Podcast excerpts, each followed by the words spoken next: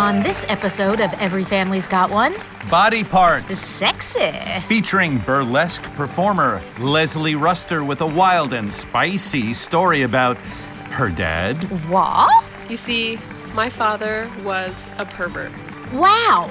And a story from one of our live performances by writer actor Linda Kurloff about a moment forever etched into her memory. Mom, you'll never guess what happened to me today. Hi, I'm Barbara Harrell. And I'm Tony Menudo, and welcome to Every Family's Got One. the podcast that brings you amazing true stories about family. Barbara, today we are talking about body parts. Provocative. Well, that's the idea. Well, I don't know about you, but anything racy that happened around my family made me uncomfortable. Like what? Well, um, like watching TV with my dad when I was a kid and a maxi pad commercial would come on. It was horrifying. That's hilarious. no, I'm still uncomfortable. All right, so let's segue away from that image Mm, thank into you. and introduce our first story from Leslie Ruster. Oh, she is one interesting person. You're right. Her bio says that she hates American cheese. Mm-hmm. She hates matching couple pajama sets and oh. Hallmark cards. Oh, well, I would have to agree on all those things. I, I don't like matching family outfits. I just never find it adorable. But okay, I do disagree with one thing. I like American cheese, Oh, though. me- you know, me too. It melts Delicious. nicely on burgers and it's delicious. Mm-hmm. Leslie's bio mm-hmm. also states her occupation as burlesque performer, herbalist, mm-hmm. and interfaith chaplain. Wow, she sounds like an excellent person to have in a zombie apocalypse. Perfect. Mm-hmm. She covers all the bases. she does. Here's Leslie with her story, The Family Jewels. Up until recently, my father had an abnormally large ball sack. And the reason that I say only up until recently is that he was cremated a few years ago, and now the family jewels are as compact as they've ever been, resting peacefully in a box on my brother's bookshelf. Now, this might sound really disrespectful to be here on the internet talking about my recently deceased father's ball sack, but let me tell you, this is a story about my dad that even he would be proud of. You see, my father was a pervert. Not in the sex offender kind of way, but in the much more lovable sex joke and potty humor manner. And he always relished any opportunity he had to tell a story about his or someone else's genitalia. Now, most people don't want to think or talk about their father's scrotum, but for my brother and I, it was both literally and metaphorically unavoidable.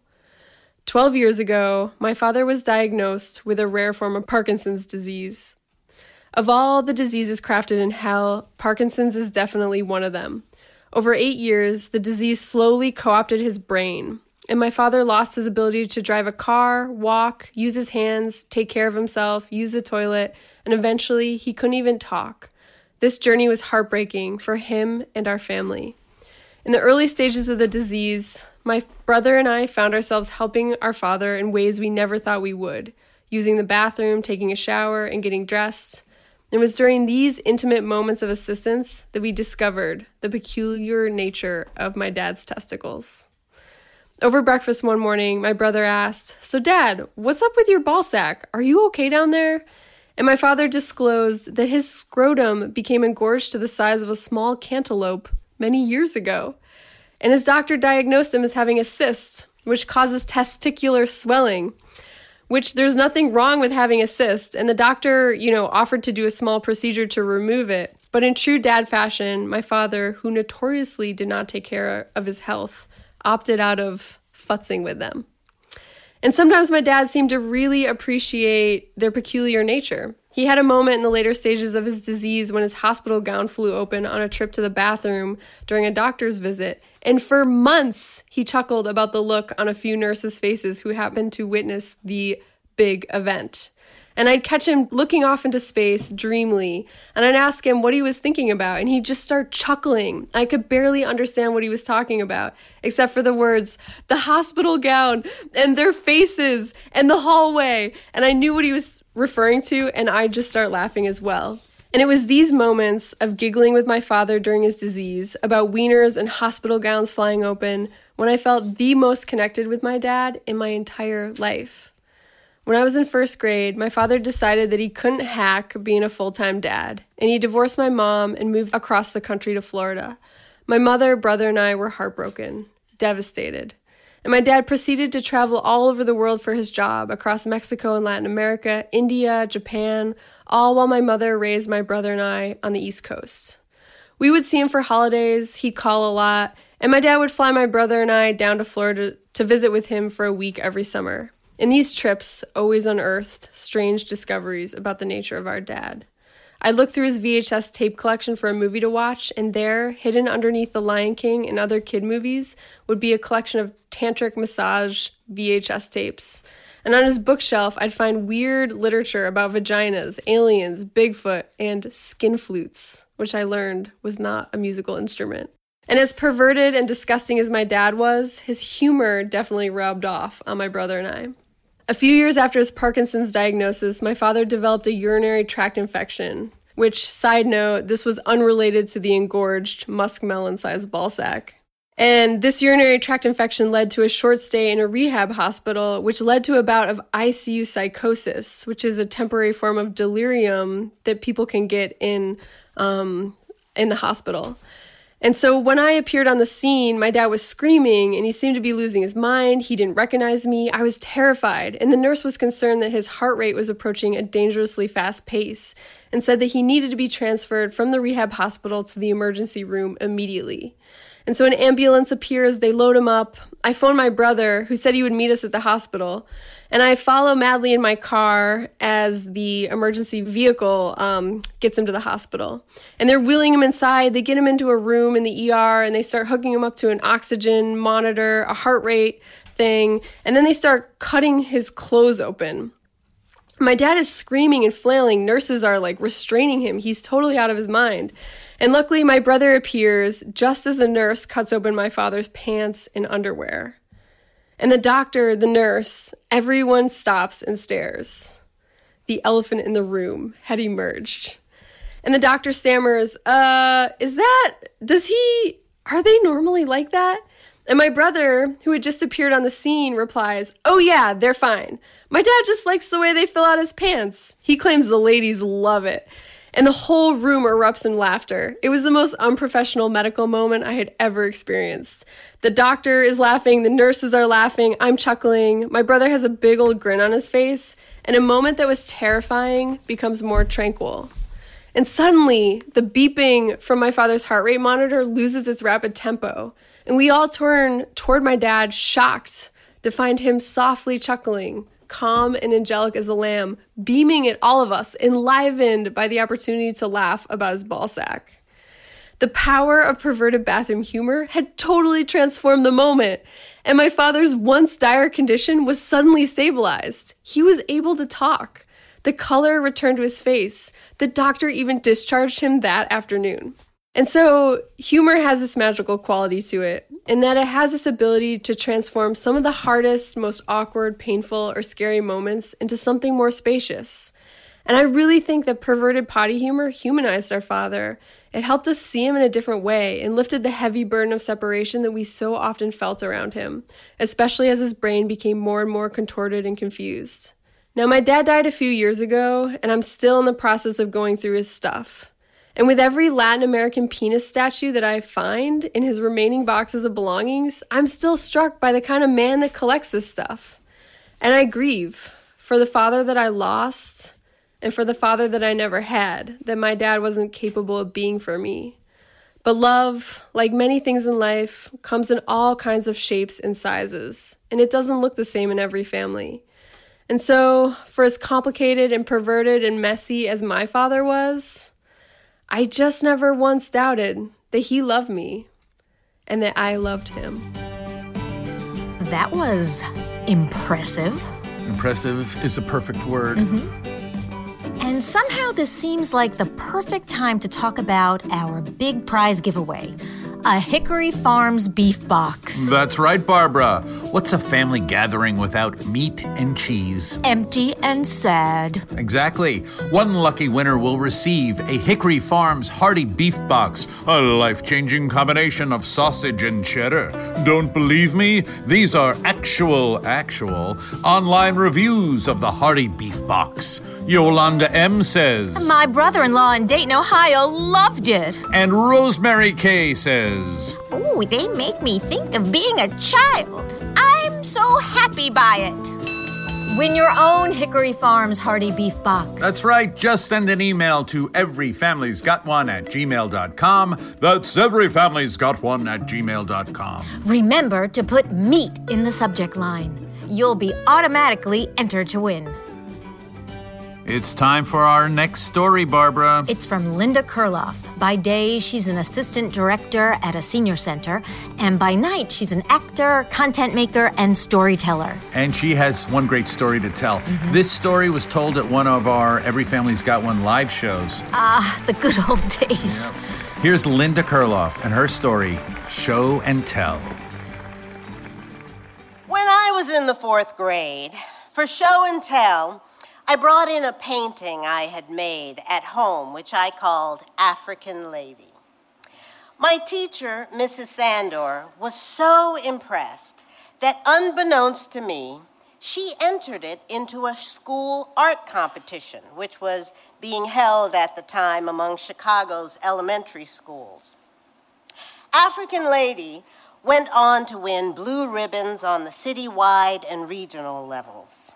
After that, Mrs. Sandor encouraged my mom to put me in a serious art class. So, mom enrolled me in a class at the Art Institute of Chicago that took place on Saturdays. Saturday? That's my favorite day of the week. My nine year old brain was perplexed. Why was I being punished for painting a picture my teacher liked? Why must I swap out my Saturday morning TV shows for Saturday morning art classes? I would miss Soul Train and everything. My mom explained that it wasn't a punishment, but rather an opportunity. A few Saturdays later, I picked up the number five Jeffery bus at 91st and Jeffery, took it to 67th Street, transferred to the number one that went through Hyde Park, down Lakeshore Drive, and onto Michigan Avenue. An hour and a half later, there I was, standing alone downtown in front of the Art Institute. I walked up the grand stairs into this historic institution under the tallest ceilings I'd ever seen, then down another staircase, through some dimly lit hallways, and into a studio which held easels, blank canvases, and unused palettes. And from the moment the class started, I hated it. I felt alone. There were no other black kids there my age. I didn't know how to talk to these people. They didn't even seem to know who Don Cornelius was, let alone care about the scramble board, or who the guest was, or what they sang. I wonder, what kind of job time Saturday is this? to think, I used to like show and tell. I used to think it was fun. Sure, bring in a painting, a hamster, whatever. Now I know it's just a Saturday snatching trap. I see you show and tell.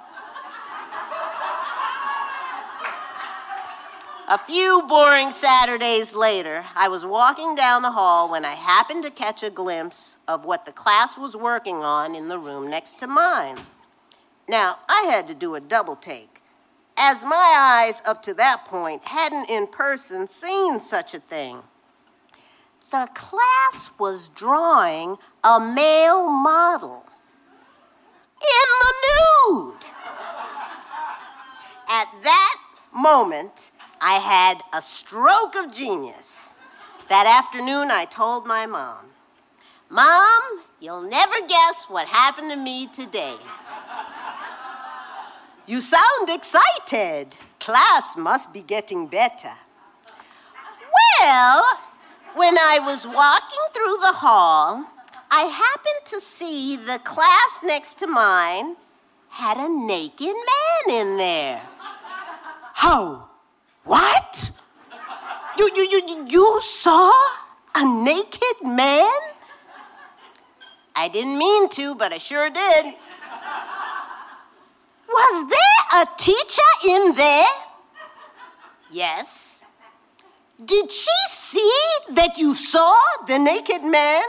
She saw me. And then what did she do? Nothing. And then what did you see? Everything. You're not going to that class anymore. Aw, okay. Well, perhaps, uh, just to be clear, you saw everything. And the man was wearing nothing.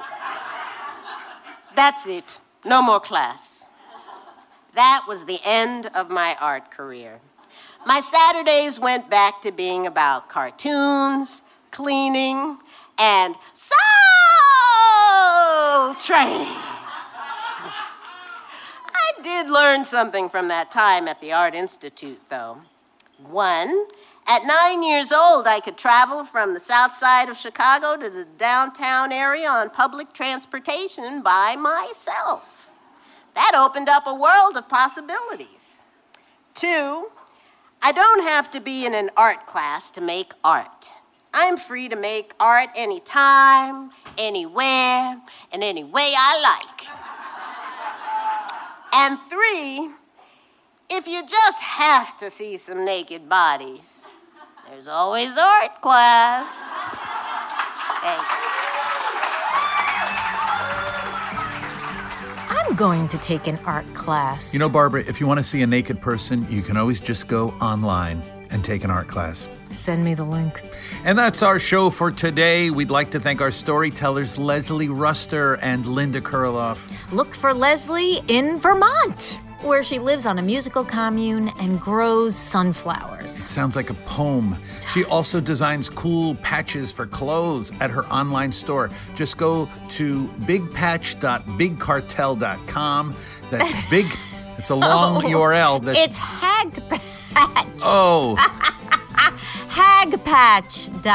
Hagpatch.bigcartel.com. that's hagpatch.bigcartel.com. And follow Linda Kurloff at Linda Kurloff on Instagram. Plus, check out her solo show, Linda Means to Wait. It's now on Amazon. Wow.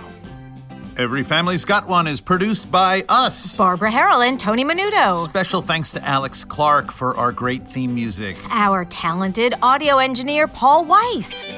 Special thanks to Horizon Media and Wordsworth and Booth. Mike Stafford for legal and production assistance. And our good friend, professional golfer Tom Bell. Catering by Hickory Farms, which is not an official sponsor, but we sure do love talking about them. We love it.